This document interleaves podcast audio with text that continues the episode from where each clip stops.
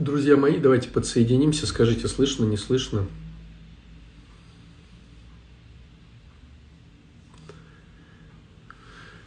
Чтобы продолжить наш эфир, просто напишите, есть ли звук или нету звука.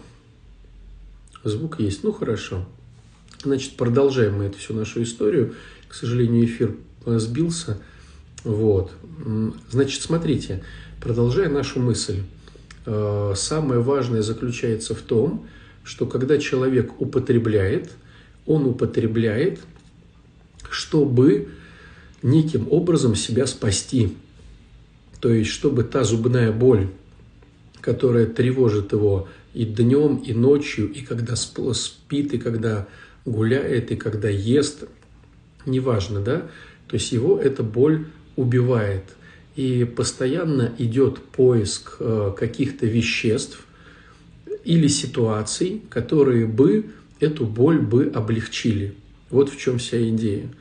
То есть получается, что для него это спасение. И когда родственники пытаются человека отговорить, когда родственники пытаются каким-то образом, э, значит, э, настоять на своем, то по большому счету вот они делают какую штуку, да, вот представьте ситуация, что у вас болит зуб настолько сильно, что прямо вот, ну прям очень сильно. И э, э, врачи говорят о том, что ну невозможно в принципе по каким-то причинам этот зуб вылечить. Вот вы ходите с такой болью день, два, три, и вы не можете нормально работать, вы не можете нормально как-то вот э, ходить в магазин, спать. У вас есть вот какая-то такая штука. И вдруг вы находите то, что на какое-то время э, вас э, спасает. И вы эту, этим пользуетесь. Но так как э, это не конструкция, а деструкция, то она что-то разрушает, но зато снимает облегчение. И вы начинаете, вот побыв в нормальном состоянии для себя, вы начинаете это пользовать больше и больше и больше. Ну и разрушения идут больше, больше и больше. Вот э, у меня был один хороший, э, значит, вот человек, у которого очень сильно болела нога. Причем он не понимал, почему она болит. И когда он показывался, значит, где-то там э, МРТ, там всякие такие, ну, ничего не находилось. Просто вот болит и болит, и непонятно почему. И он стал употреблять обезболивающие. Вот он обезболивающее употребит – и на какое-то время ему легче. Буквально там, да, там 2-3 часа, но он чувствует себя нормальным человеком. Потом опять заболевает. И в результате он подсел на эти обезболивающие, а, чем э, испортил себе печень, вот. Э, а потом выяснилось, э, что у него гнила кость. Вот. Но врачи по каким-то причинам я уже не помню этой ситуации, ну, короче, в общем, не могли это все найти. И вот в результате, когда уже все было плохо, это все обнаружилось, но примерно год человек сидел на обезболивающем, понимая, что у него будет страдать печень, но чтобы почувствовать себя человеком когда-то там где-то и что-то. Вот э, отчасти надо понимать вот эту схему зависимого человека – то есть он находится в некой невыгодной для себя позиции. Либо он что-то помнит про себя, э, либо он понимает, что ему надо стать смелее, а он трусливый, либо ему нужно как-то вот стать более социальным, а он не может, либо более креативным, и это требуют работодатели, про, там, проект, друзья там, или кто-то еще. И он не может – а вот с этой темой он может. Понятное дело, что она деструктивна, понятное дело, что она ну, что-то портит да, в его жизни. Но зато что-то она и чему-то она и помогает. И вот человек, не находя других способов, подседает на эту вещь. Либо с детства подседает на эту вещь, либо вот во взрослом возрасте. То есть некая такая ловушка, в которую он э, сам э, загребается, потом понимая, что это ловушка, он не может из нее выкарабкаться. Причем пробует. Ну, то есть, если вы думаете, что алкаш или наркот э, не думает, как выкарабкаться из зависимости, то ну, это как бы зря, потому что э, любой такой человек вот э, в этом э, в этой ловушке, да, вот э, в этом тупике, он все равно ищет решение. Ну как же так? Как же я так попался? Что же мне сделать, чтобы мне как-то стало, ну, как-то по-другому. Но с другой стороны, э, у этого человека может быть работа, может быть э, какие-то домашние условия.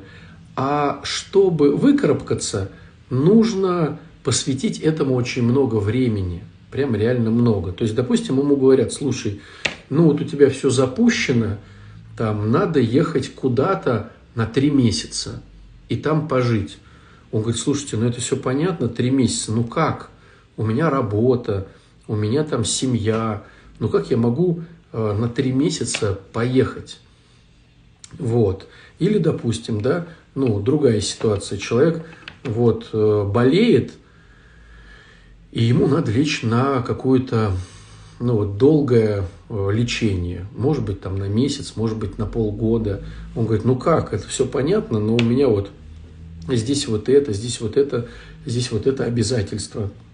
То есть я вижу, что я э, на изнеможение, но по большому счету я пока не могу э, вот взять и все бросить. Тем самым дальше употребляя, он еще больше разрушается. Так вот, когда мы как родственники, как близкие друзья, знакомые смотрим на эту ситуацию – Конечно, нам грустно, конечно, нам жалко, и мы пытаемся каким-то образом а, ему помочь, его вразумить, его как-то пожалеть. А, то есть большинство людей, которые живут э, с зависимыми людьми, они все-таки пытаются как-то сострадать, как умеют. То есть нас никого не учили сострадать. Мы как умеем, так вот обнимаем, там, помогаем – Э, каким-то образом там взял он, допустим, и там э, вот долги э, набрал. Ну и какие-то сострадательные, близкие начинают помогать ему эти долги отдавать. Кто-то вдруг узнал, что у него проблемы с милицией, там, с полицией, да, начинает как-то вот заступаться э, там. Кто-то узнал, что с какими-то бандитами, э, вот, э, Э, и, значит, пытается как-то вот сяк. То есть, ну, получается как-то по-разному, да, и по большому счету э, люди, которые живут рядом, они вроде бы делают от чистого сердца, они делают искренне, им жалко этого человека, он такой хороший, замечательный. Но что происходит на самом деле? К сожалению, так устроена наша психика – для большинства людей. Понятное дело, что всегда есть исключения, там, понятное дело, что есть какие-то люди э, какого-то другого склада, э, но я сейчас говорю про глобальных да, людей. Вот. Э, в глобальном смысле слова человек начинает что-то делать, когда опустится в самую нижнюю точку, когда вот что-то важное у него отняли – отняли безвозвратно. Допустим, вот у него была семья, и она ушла. Было здоровье, а оно исчезло. У каждого своя безвозвратная точка. В литературе она называется «дно», но это дно у всех свое. И вот когда у человека эта безвозвратная точка появилась, вот тогда он уже начинает суетиться. И это чисто со стороны бред – ну, неправильная стратегия. Потому что смысл суетиться, когда уже все э, исчезло. То есть смысл суетиться, когда тебя уже посадили в тюрьму, когда жена или муж ушли, когда, значит, тебя выгнали с работы, когда ты здоровье потерял. Смысл суетиться. Но вот так вот работает наша психика. То есть пока еще не э, ноль, э, мы, значит, суетимся. Вот. Вернее, не суетимся. А когда вот уже все ноль, дно, мы тогда начинаем суетиться. Так вот, э, какая, значит, ситуация? Ситуация такова, что, понимая этот механизм дна, я сейчас скажу такую вещь, которую многие незнакомые с зависимостью воспринимают очень тяжело. И она неприятная, но она рабочая, к сожалению. Так вот, эта мысль заключается в том, что надо разрешить своему близкому человеку опуститься на дно и не мешать ему. То есть вот он долги схлопотал, за ним бегают бандиты, и надо не мешать бандитам его ловить. Его сажают в тюрьму, и надо не мешать, не откупаться там у адвокатов или чего-то еще. Вот он потерял работу, и надо не пытаться помочь ему восстановить эту работу. Он потерял семью, и надо не пытаться э, помочь э, восстановить семью. То есть сложность вот этого в том, есть такой термин, он э, поначалу непонятен, пока вот э, мы не начинаем быть внутри этой, этого процесса. Термин называется «жесткая любовь». Вот пока к такому человеку не применять жесткую любовь, человек не опускается на дно, потому что мы ему помогаем всплывать, и не начинает делать что-то, что полезно для него. Все ему вокруг говорят, смотри, смотри, тебя же сейчас уволят, смотри, смотри, она же от тебя все-таки уйдет, смотри, смотри, там э, ты же потеряешь здоровье и станешь там, там диабетиком, смотри, смотри. Человек кивает, говорит, я во всем разберусь сам, и по факту дальше продолжает. Как только мы отходим от этого человека, мы это близкие, родственники, знакомые, и не мешаем ему шмякнуться на дно, он тут же начинает суетиться. Он тут же начинает спрашивать телефоны реабилитационных центров, он тут же начинает э, куда-то там бежать и вот начинает вот что-то делать. Но есть одна э, сложность. Она заключается в том, что не все чисто физически, физиологически э, после дна, после опускания на дно, выживают физиологически. Э, очень много людей, опустившись на дно, технически умирают. Вот. И вот здесь вот есть э, некая дилемма. Помогать ему, но он будет не выздоравливать и деградировать, и все равно умрет.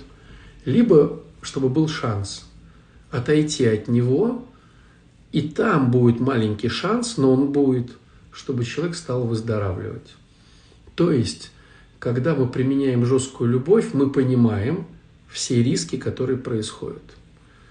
Но по-другому тема не работает.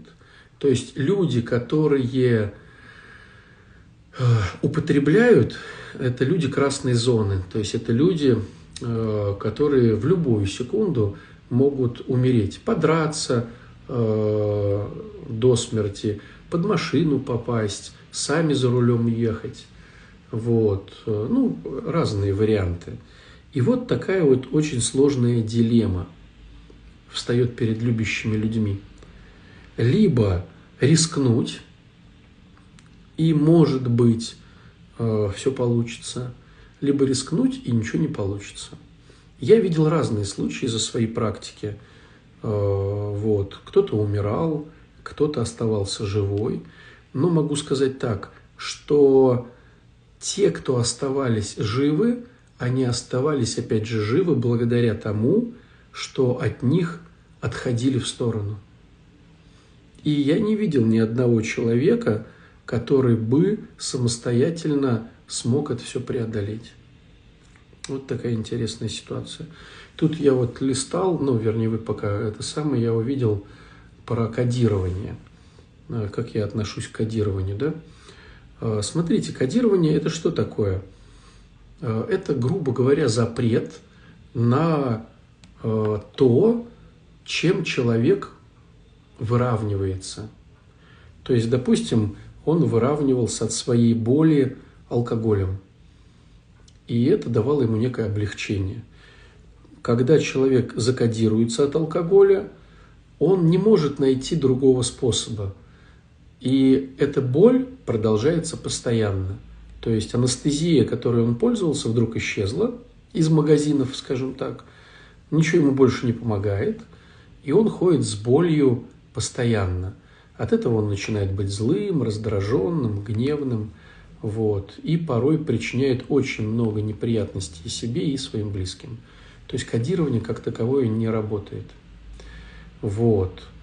А, в общем, такой а, жесткий термин под названием, а, под названием любовь, но такая вот жесткая. Вот. И получается, что работает только такая схема, классическая – Сначала родственник находит где-то что-то, связанное с таким понятием, как созависимость. То есть со – это как бы сопричастность. То есть я живу с зависимым человеком. Это целое направление в психологии. И вот такой э, человек, находя вот такое понятие, начинает его изучать. Есть масса книжек про эти все вещи – есть масса лекций, вот, есть масса обучающих программ про созависимость. И вот человек, э, изучая это направление психологии, погружаясь в него, начинает понимать, как правильно себя вести с зависимым человеком, как не подключаться, как, э, значит, не, э, значит, не отдавать там за него, как проживать свою жизнь, а не чужую. Вот. И когда родственник проходит какие-то программы по созависимости, у зависимого человека появляются шансы на выздоровление. В каком плане? То есть родственник перестает помогать употреблять зависимому человеку, перестает помогать. То есть Э, тем самым быстрее опускается зависимый на дно. И там на дне у кого-то получается э, схватиться за последнюю соломинку и побежать куда-то на реабилитацию. У кого-то не получается, к сожалению, у кого-то получается. Вот. Э, и вот здесь есть шанс. Но если родственник – не изучает э, тему созависимости и дальше помогает потакать, употреблять зависимому человеку, то у зависимого даже шансов нету на выздоровление. Даже шансов нету. То есть он все равно в какой-то момент все-таки так наупотребляется, что э, погибнет. Вот, вот такая вот история, не совсем приятная.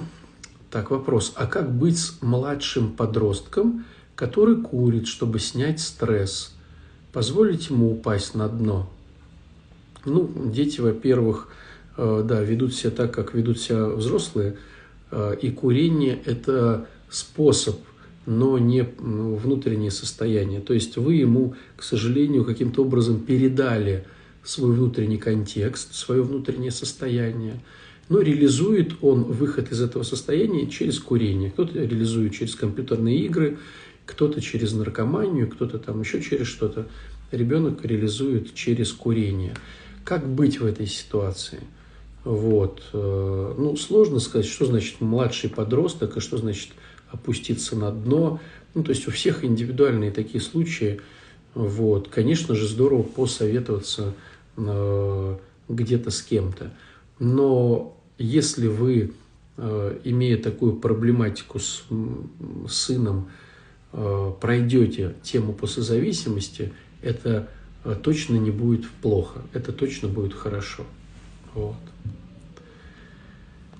Так, так, так, что нужно взять что нужно взять, оставить. Это что? Нужно взять, оставить зависимого человека и уйти, или можно рядом быть? Вот понимаете, слово «рядом быть», оно сложное. То есть, когда вы проходите тему по созависимости, вы понимаете в конкретно вашей ситуации, что происходит. Это представьте ситуацию, когда у вас есть какой-то пример, который надо решить математическим путем. Но это лично ваш пример. Чтобы вообще научиться решать примеры, надо научиться такой науке, как математика. И когда вы научитесь математике, вы научитесь решать конкретно свой пример. Вот здесь то же самое, когда вы пройдете какие-то азы созависимости, общие азы общей созависимости, вы поймете, как конкретно в вашей ситуации вам можно будет э, решить вот эти вот проблемы. Поэтому вот что значит, да, оставить э, зависимого человека и уйти, или можно быть рядом. То есть в конкретной ситуации с Васечкой, наверное, надо быть рядом, но не подключаться. А с Петечкой, может быть, надо его выгнать. А с Нюрочкой, может быть, как-то еще по-другому. То есть конкретные ситуации дают конкретные э, уже решения. Вот. Поэтому что, друзья мои, э, всех приглашаю изучать это интересное понятие, как созависимость. Существуют, опять же, повторюсь, книжки, лекции, YouTube, Instagram. Вот. Существует масса психологов, которые э, разбираются в этой всей истории. Существуют реабилитационные центры, существуют какие-то просто специалисты, э, существует прекрасная программа «12 шагов», э, которая работает тоже с созависимыми. То есть на данный момент нету э, в информационном поле никакой, э, значит, вот сложности. Э, задача просто это все изучать. И кто-то выбирает одно направление, там книжки, кто-то идет к профессионалам и с ними разбирается, кто-то идет значит, на группу 12-шаговую по созависимым. То есть каждый уже выбирает что-то свое. Но самое важное, что мне хочется сегодня донести, что чисто внешне – идет как бы логика такая, он употребляет, его надо на реабилитацию. Но это не работает. Как показала вот, практика, это не работает. Сначала родственник идет на некую реабилитацию по созависимости, начинает понимать все эти вещи, и потом это является неким шансом для зависимого человека – Э, мы не знаем, каким шансом. Кто-то, ну, то есть я видел практики, когда люди шли на реабилитацию э, благодаря своим родственникам, да, выздоравливающим от созависимости. Какие-то шли на какие-то группы, какие-то, значит, общества трезвости. То есть вот кто-то сам начинал просто ходить к какому-то психологу, кто-то больше на духовности Э, акцентировался. И вот, э, вот это помогает. То есть сначала родственник, а потом сам зависимый.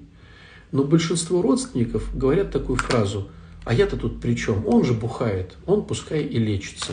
А мне это все некогда. Я там работаю, я там детей воспитываю, я то, я все. С одной стороны, это, конечно, правда. Но с другой стороны, тогда у зависимого вообще нету шансов. То есть самостоятельно это не получается. Только благодаря близким. Но близкие должны грамотно это делать. А грамотность подчеркивается работой по созависимости. Вот такая интересная штука. Так что пользуйтесь, э, вот, э, пользуйтесь этими всеми наработками, которые действительно, друзья, работают. Вот. Ну и пишите, конечно, ваши вопросы. Может быть, из них мы составим новые какие-то э, циклы лекций, чтобы что-то вам интересное рассказать. Всего хорошего. Пока-пока.